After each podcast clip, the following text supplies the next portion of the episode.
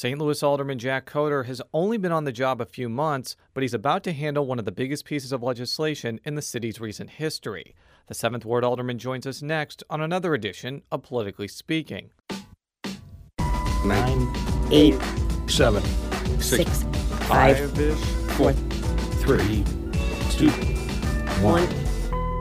Uh, I think that is fair As to I say. say, hands to kiss and babies to shake. but uh, You know, I think my record speaks for itself. That's a really good question. Hello and welcome to the Politically Speaking podcast. I'm your host, Jason Rosenbaum, a reporter with St. Louis Public Radio. Joining me in studio today is, colleague co-host Jo Mannies. and our very special guest for today, Alderman Jack Coatar. How are you guys? Uh, we're doing great. I'm especially glad because we have another Chicago suburban native in the studio and we can outnumber Jo. Yeah, not somebody from Webster Groves. That's right. It, it's it's an amazing feat, and I guess we'll we'll know more about that in about two minutes when Jo asks where you went to high school. But before we do that, because we always like to do this when we have aldermen on the show, just kind of explain to our listeners what is the the boundaries of the seventh ward, which neighborhoods it includes, and just more a bit about the area of St. Louis that you represent. Certainly. So, um, the Seventh Ward it consists of downtown St. Louis. So basically, from Biddle and the riverfront, everything downtown east of Tucker, and then it heads south along the riverfront, all the way down through Soulard and Kosciuszko, uh, covering pretty much all of Soulard, the industrial part of the riverfront, to Sidney Street on the south, and then Lafayette Square.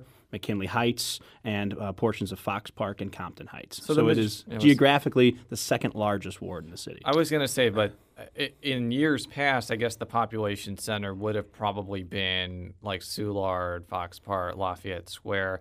I, I'm not sure if the inhabited part of downtown is in your ward or is in Tamika Hubbard's ward, but I'm sure that that has more in your ward than in years past. Is that- So I have the, pretty much the downtown central business district. Okay. Um, so most of the loft district downtown on Washington Avenue is to the west of Tucker Boulevard, and that is not in the Seventh Ward. Um, but I do. So I would say yes. So Soulard is the bulk of the residents of the Seventh Ward. Yeah, and the se- at one point, this goes back a few decades. The sixth ward covered some of the down was part of the downtown. The seventh was more Soulard and around there. So your district takes in some of the most influential uh, real estate. you mean in- his ward? Yes. We're not. We're not state legislators yes, here. Yes, his Ward, ward, district, whatever. his ward, whatever. and but but it takes in some of the more influential territory. I mean, downtown. Even even even a lot of the business leaders who don't live downtown, they wield a lot of muscle downtown. That's correct. They and, certainly do. And then of course, you know, Lafayette Square and the Soulard, which has always been a hopping area. So I'm interested. What sort of? I mean, do you feel like you're dealing with two constituencies: those who live within the city and those who work in the city but live outside, but who try to influence city policy?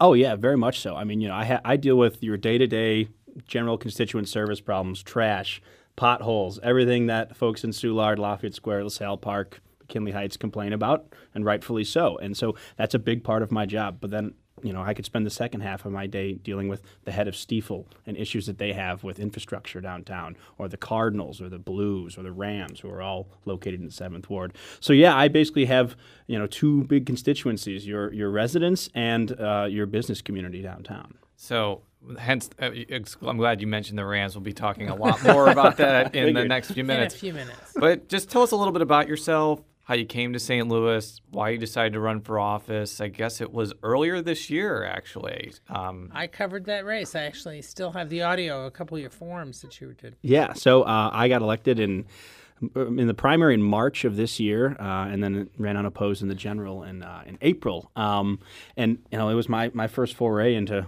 running for political office. Uh, prior to that, I had worked on a lot of political campaigns in Missouri and in the city of St. Louis. Uh, but this was the first time I was on the other side that I was actually a candidate for But office. where are you from? Oh, so I can't answer the where did you go to high school question. I could. I did go to high school. Um, I grew up in the south suburbs of Chicago in a town called Olympia Fields, Illinois. Um, not known for much other than a golf course. Uh, I went to Marion Catholic, which is a school in the south suburbs, a Catholic school there.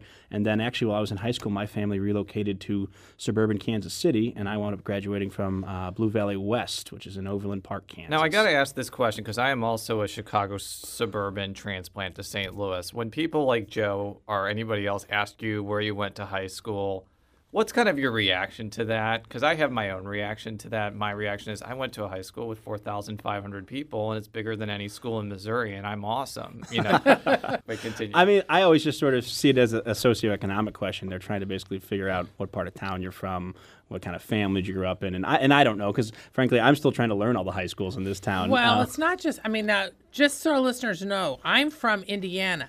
I grew up in a high school where I only had 161 in my graduating class. So, I mean, the reason I ask it is because since I've been here off and on for 40 years, almost, I'm fascinated by St. Louis's obsession with high school because it's not just socioeconomical. It's also they're trying to get a sense of politically where you're coming from, uh, just all sorts of things. Because St. Louis, it's not just public school; it's private school, parochial schools. Uh, I mean, the whole thing. So I'm sure the fact that you went to a Catholic high school when you mentioned that, I thought, oh well, then he's got an in with some of the. I was going to Catholic say because after that you went. You did you go to? You went to undergrad at SLU and law school. At I SLU. did. I, I, that's what brought me to St. Louis. I moved here to go to uh, SLU in 2004 and never left.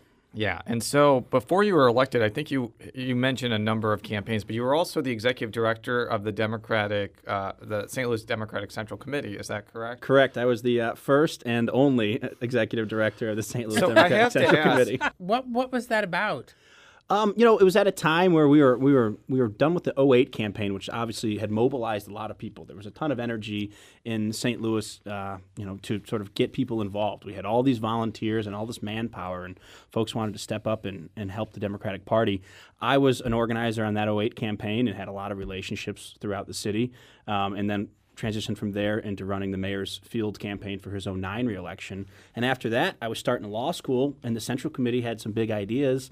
I, I just said, hey, I'll, I'll help you guys. I'll help fundraise and pay my salary, and we can get some things done. What what I was gonna say was I don't know how many people uh, who listen to the show follow the politics of like committee level politics in St. Louis, but it is probably even more fractious and divided than the board of aldermen. And I mean, how was it de- hurting all of those cats essentially? It was it was certainly a learning experience for someone who was pretty idealistic and fresh off the Obama campaign to see politics on that most local level was uh, interesting. I think it has given me insight into you know both St. Louis politics and also has helped me at the board because doing that job I was you know I got to meet a lot of the who, people who are now my colleagues and their various committee people. like uh, Beth Murphy, for example. Correct. Beth Murphy, Carol Howard, uh, Chris Carter used to be on the Central Committee. I'm trying to think. There's probably some others. Well, there probably will be others in the future Right. because a committeeman is usually a stepping stone for aldermen. So- So, what prompted you then to run for alderman? I mean, St. Louis alderman's kind of an unusual animal of its own, which I'll get into later. But what prompted you to run for alderman after doing all this political stuff? Right. So actually, I I was sitting around in uh, in the courthouse in St. Louis City. I was a prosecutor for Jennifer Joyce, Yes. uh, working in her office. And you know, Phyllis Young is a, a friend of mine, my, my predecessor, and you know, she we had talked last time that she was thinking about you know retiring. She had been in an office 29 years, and she called me out of the blue one day and said, you know, I I think I'm ready to call it quits. So I was sitting in court and started thinking, oh gosh, should I do this? I always made fun of my friends who, who quit their jobs when they don't really have another job lined up. And then I found myself in that exact situation. I decided to leave my uh, job in the prosecutor's office and dive headfirst into a, a run for alderman. Now it was a three-way primary. It was between Samuel Cummings, is that his name? yes, Samuel Cummings. And Chelsea Chelsea Murta. yes. And um, it it was interesting because you raised like fifty or sixty thousand dollars for that race. I'm just curious, as somebody who follows aldermanic races, did you like buy a talking mailer for every person in in the seventh ward? Like, why would you need to raise that amount of money for an aldermanic race?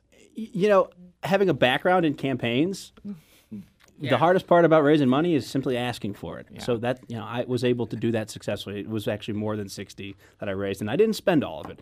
Um, but you know, that was something that I made a decision. If I'm going to run for political office, I'm going to do it right. And one of the things that you got to do to be a strong candidate is be a strong fundraiser. So I came out of the gate and raised a lot of money. So I was able to spend a month and a half of my campaign knocking doors, talking to voters, and not have to worry about you know financing the And, campaign. and by the way, that talking mailer um, mention is an homage to Russ Carnahan's 2012 campaign. Yeah, but we won't go there. I think I spent wisely. There were no talking mailers.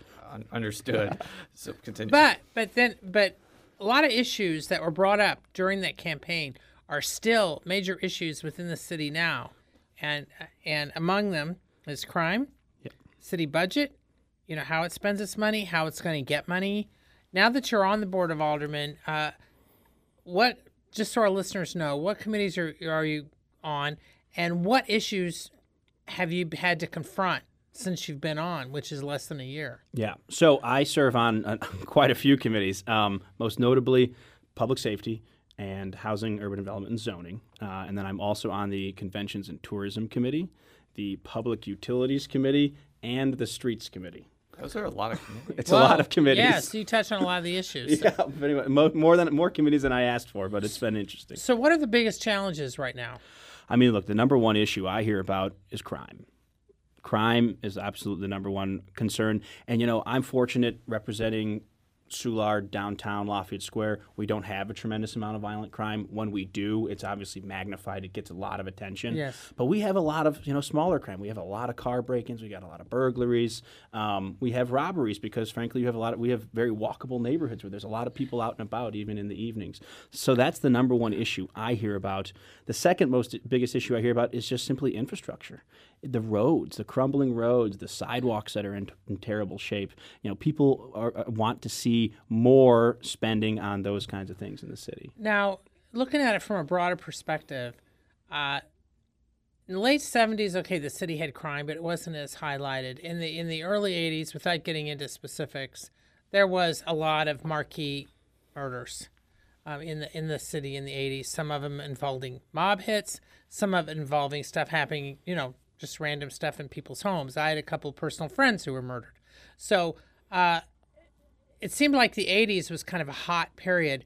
Then things sort of slowed down crime wise for about 20 years. I mean, not that you didn't have it and stuff, but it wasn't this it wasn't as all consuming as it seems to have become again the last year or two. Why do you think that is and what do you think the city needs to do to confront it? Well, one of the reasons I, I think is just simply now with all the various platforms we have, and I'm not going to just say it's the media's fault that they're reporting on it more.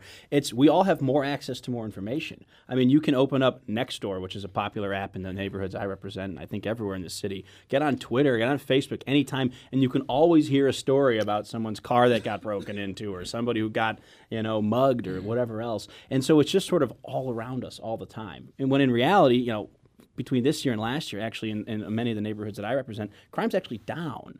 While the murder rate in the city is rising, and there's been a lot more aggravated assaults citywide, in many neighborhoods, you know, certain areas of crime, the indicators like robberies and burglaries and things, crime's actually on the downswing. I, I always ask this when we have aldermen on, but what is kind of your feeling of how uh, Police Chief Sam Dotson is doing in his job, and also how um, the mayor is doing as far as crime is prevention is going? Because now with local control, he is basically in charge of the police department and crime fighting strategy. Right. You know, yeah, given local control now, um, you know, there's there's nowhere to pass the buck. You know, you don't have a board of police commissioners anymore, and so ultimately the buck does stop with the mayor and uh, with the police chief.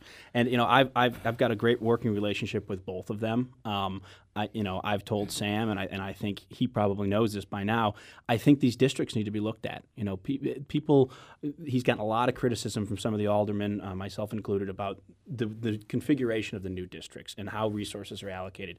And I think that's something that seriously needs to be revisited uh, in the near future because the districts are too big and you're you're spreading resources too thin. Do they need more police on the streets, or does it need to be uh, maybe different techniques? I'm just interested. Probably both. I mean, the one thing Sam has said consistently from the very beginning is he needs more officers. And so I was, I mean, unfortunately, the, the presentation we got or the bills that were presented to us uh, to vote for more police, unfortunately, were f- funded through funding sources that weren't. We didn't even know if we'd have. They were unsure because they were red light camera. Red light monies. cameras, which you don't have right now. Right, and the other funding sources would have required a bunch of votes on various taxes and fee increases, which I think, frankly, we could have passed uh, had those made it to the ballot. But Sam says he needs more cops. I think we've got to find a way to get him more cops. But what we also have to do is we've got to get serious and figure out we got to pay these guys more. Um, you know, police officers, the day they start in the city of St. Louis, make nine thousand less dollars than their counterpart in St. Louis County, and it's a lot more dangerous job here in the city. And that and that pay disparity continues over time, and that's why we wind up losing so many talented police officers that have made it through the academy, spent a few years in you know some of our more uh, rough and tumble police districts, gotten a, a wide range of experience, and then they can leave for greener pastures elsewhere. Now, before you were sworn in, there was a vote to establish a citizens review co- committee or commission of the police department. Now, um, there have been some people who've said it's like a good first step because this is something that's been pushed for years by Alderman Terry Kennedy, for example. But there have been some on both sides of the spectrum who are like, this doesn't have subpoena power. This is not going to be that practically useful to rooting out potential problems among the police. And now I know that you didn't have a vote on that, but what is kind of your expectations for that going forward? No, and I didn't have a vote on the Civilian Oversight Board, um, but I did have a vote on the various nominees that we just appointed to the board and sat through most of those uh, committee hearings.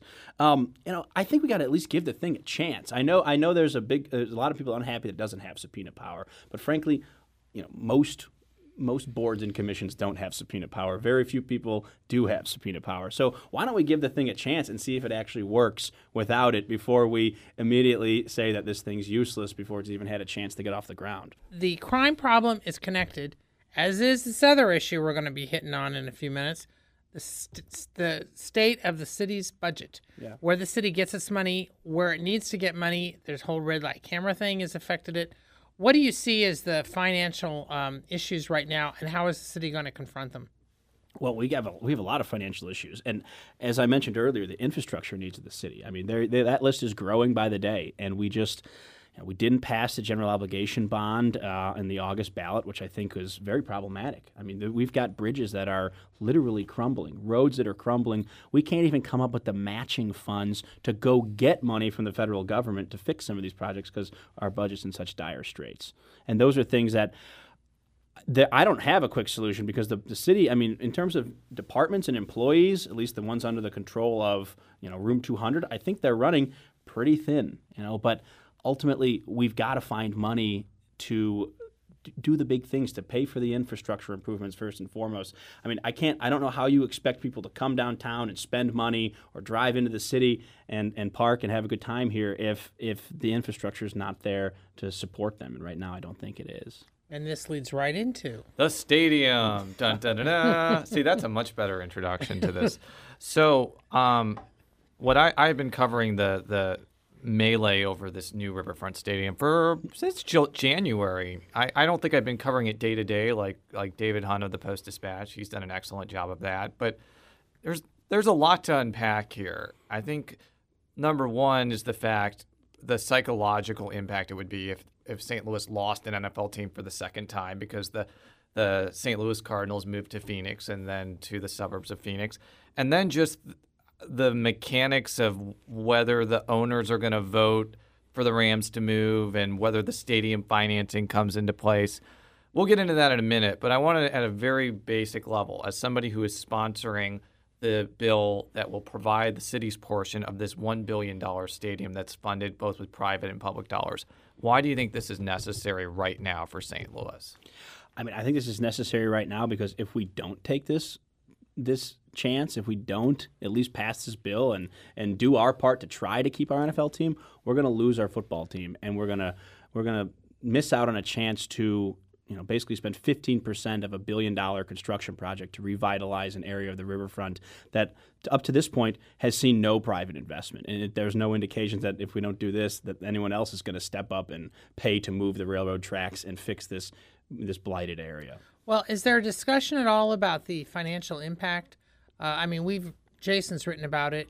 Others have too about the financial impact if the Rams go as far as what the city gets from yeah actually sales tax and other stuff. Is that figuring into this argument or not? Yes, it most certainly is. And and you know, I will say this, the task force and even the mayor's office up to this point, I don't think they've done a very good job of explaining that to the general public. And so this Thursday, actually our first committee hearing, I don't know when this airs. It will air before Thursday. Okay, good. So this Thursday um, at 9 a.m. in City Hall, the city's budget gurus will be there to explain the financial impact of this project. And I haven't crunched the numbers 100%. I have talked to the statistician that is employed by the mayor. And there was an article in the St. Louis Business Journal about how, after all is said and done, after conservative estimates, it would cost like a million dollars. My question is, and this is kind of maybe a question that maybe won't make the anti stadium folks happy, but is that really the goal to build a stadium that ends up making money or breaks even? Or is it worth the city and city taxpayers and state taxpayers spending some money so this cultural asset is there? And I know that people think of cultural assets as like concerts and music, but people, everyday people love the Rams. So is it worth it to spend some money here? I, I think so. People love the Rams. People love football. You know, if if the project breaks even, I think that's a win for us. I, I basically I, I think to spend fifteen percent of this project and get a brand new stadium and keep our football team, if we can get that done, I think that's a win for us. And I mean, what what all the numbers that you'll see on Thursday and that the statisticians have crunched, what they don't factor in is that sense of pride. And you know that that's a that's a legitimate argument. We want to keep a football team, and what does it do to our city if we really lose a second football team in 25 years? But even if the city puts together a great proposal, and Jason's written about this too, chances are Stan Kroenke wants to be on the West Coast. Yeah. And no matter what, I mean, the city arguably could give him something wrapped up in a beautiful bow, and he may say, "No, I want to be in California." So, what is? I mean, I know they talk about making St. Louis attractive for an expansion team, but has there been any thoughts about how you'd go about that? I mean, 20 years ago, I covered when the Rams was here. We were supposed to get at one point an expansion team. This is before the Rams, right before The that St. ended Louis up go- Stallions. Yes, and ended up going to Jacksonville. And uh, I'm just interested in, in how you're going to deal with what may very well be a reality of Kroenke leaving no matter what you do. Right, right. And actually, I touched on this in an interview I did with Jason, I think last week in his story. You know, that's that the part of that that is beyond my control. What the what the NFL owners decide to do, what a bunch of billionaires decide to do, I can't control at this point. What I, what we can control is let's do our part. Let's pass the bill and show that we've got a viable plan. And remember, none of this happens without 250 million from the NFL owner and an additional 200 million matching from the NFL. So they're in for at least 450 to make this project work. And so that doesn't get done unless you've got a commitment from the league that you either have the Rams with Stan Kroenke, have the Rams without Stan Kroenke, or have some other football team. Now, obviously, funding stadiums through public money is always controversial. It's controversial in every city that it's done. And I guess even in the situation with Kroenke Stadium, which is not actually publicly funded that much, there's still some controversies involved with, you know, still getting tax breaks and whatnot. But I do want to touch on the fact that there was a city ordinance eh, a, a, until a couple of months ago that required a vote before there's any stadium funding. I'm going to play a clip now from St. Louis County Executive Steve Stenger, who has been pretty adamant on the fact that while he's not against the county contributing, it needs to have a public vote attached before any money goes out. Here's what he had to say. And the state of the law in the county is different than the state of the law in the city. The state of the law in the county is that we have a charter amendment, and that's the law. That's a charter. Um, that has to be respected. And I think the vote of the people, as a principled matter, has to be respected. And I think that if we're going to move forward, it needs to be with a vote of the people. Now, I understand you're not the mayor of St. Louis, and I know that he's kind of driving this train here, but it's pretty clear that St. Louis Mayor Francis Slay did not take that mentality. He often said the fact, like, we'll just see what the law is and we'll see what the courts do. He didn't take the mentality that, you know, even if this law gets struck down, we should still have a vote anyway because it's the right thing to do. And I think that there's a lot of people within the Board of Aldermen who still hold to that view. What do you kind of make of that sort of tension that's there that this isn't being put up to a vote? Yeah. So I guess if you had asked me, you know, earlier this year, should there be a public vote, knowing very little about what we would have been voting on, I probably would have said yes. But then, you know, a judge, I think rightfully so, said, look, you can't have public votes deciding who gets what state incentive packages and, you know, CDDs and TDDs and all these various taxing instruments. Those are those are creatures of state law.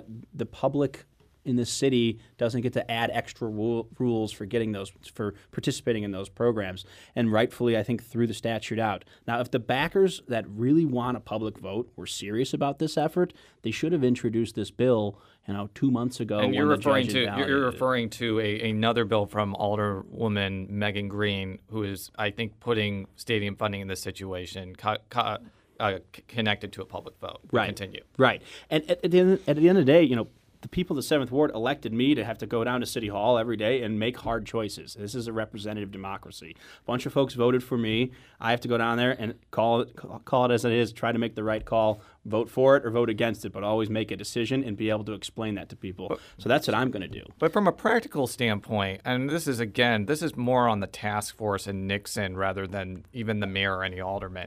It seems if they had not been so hostile to public votes in the city and the county, and they would have said, "Yeah, let's have public votes in the county and the city. We'll have it for November. We'll make sure we make a great case," and they both passed. It seems like St. Louis would be in a lot stronger position right now. Would you say that's fair to say? I agree, and you know what? I think we could have passed it uh, with a public vote had we sold it the right way. But you know what? I would hope after after seeing the bond issue, which we desperately need, the general obligation bond, you know, not pass with the margins that it needed in August, uh, and the kind of lackluster sales effort that went into that. Um, you know, I, I wonder if we actually could have passed uh, this in the city and the county. I hope I'm, I'm optimistic. Maybe we could have, but I don't know.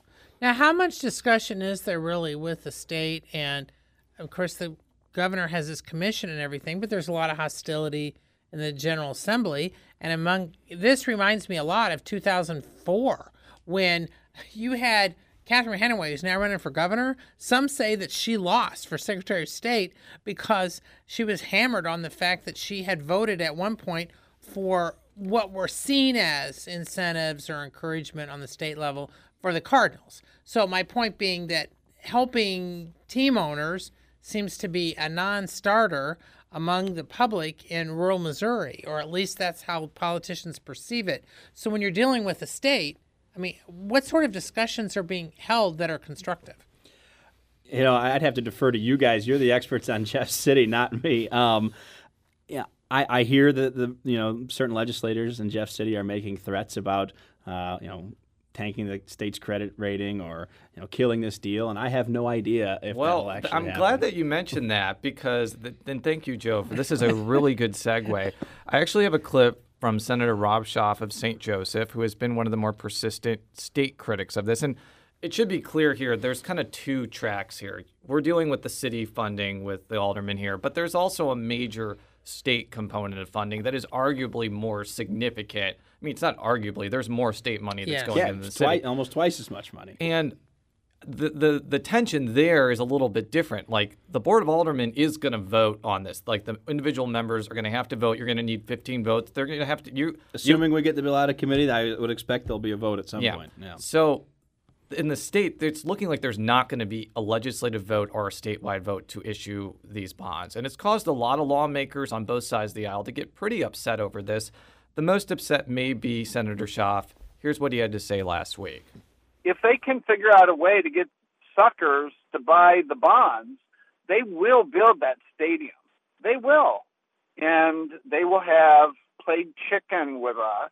And I'm telling you, I don't care if it hurts our credit rating. I'm not going to have them play chicken and win. I'm going to win at chicken because I really don't care about the bond rating as opposed to the pocketbooks of the people of Missouri. Now, again, I know that you're not the expert on the state aspect here. You're more of the city person, but I asked Dave Peacock if the, the lawmakers like Schaaf block the state payments on the bonds that are issued, whether that's going to be a threat to the stadium.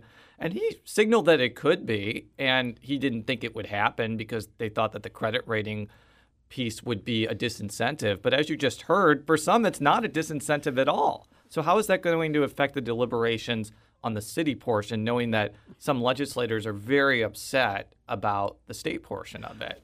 Well, I don't think I'm going to let a, you know a legislator from St. Joe really influence the decision that I'm going to make for the, the people of the Seventh Ward in the city of St. Louis. Take I- that, St. Joe. yeah, Joe. take that, St. Joe. Um, I do think it's pretty terrifying that you know uh, uh, that Mr. Schaaf said that he's willing to you know risk this, the credit rating of the state of Missouri just to prove a political point. I think that's really a, a dangerous proposition. Now, as far as this, let's let's shift back to the city part because although that was entertaining, that's not really your purview.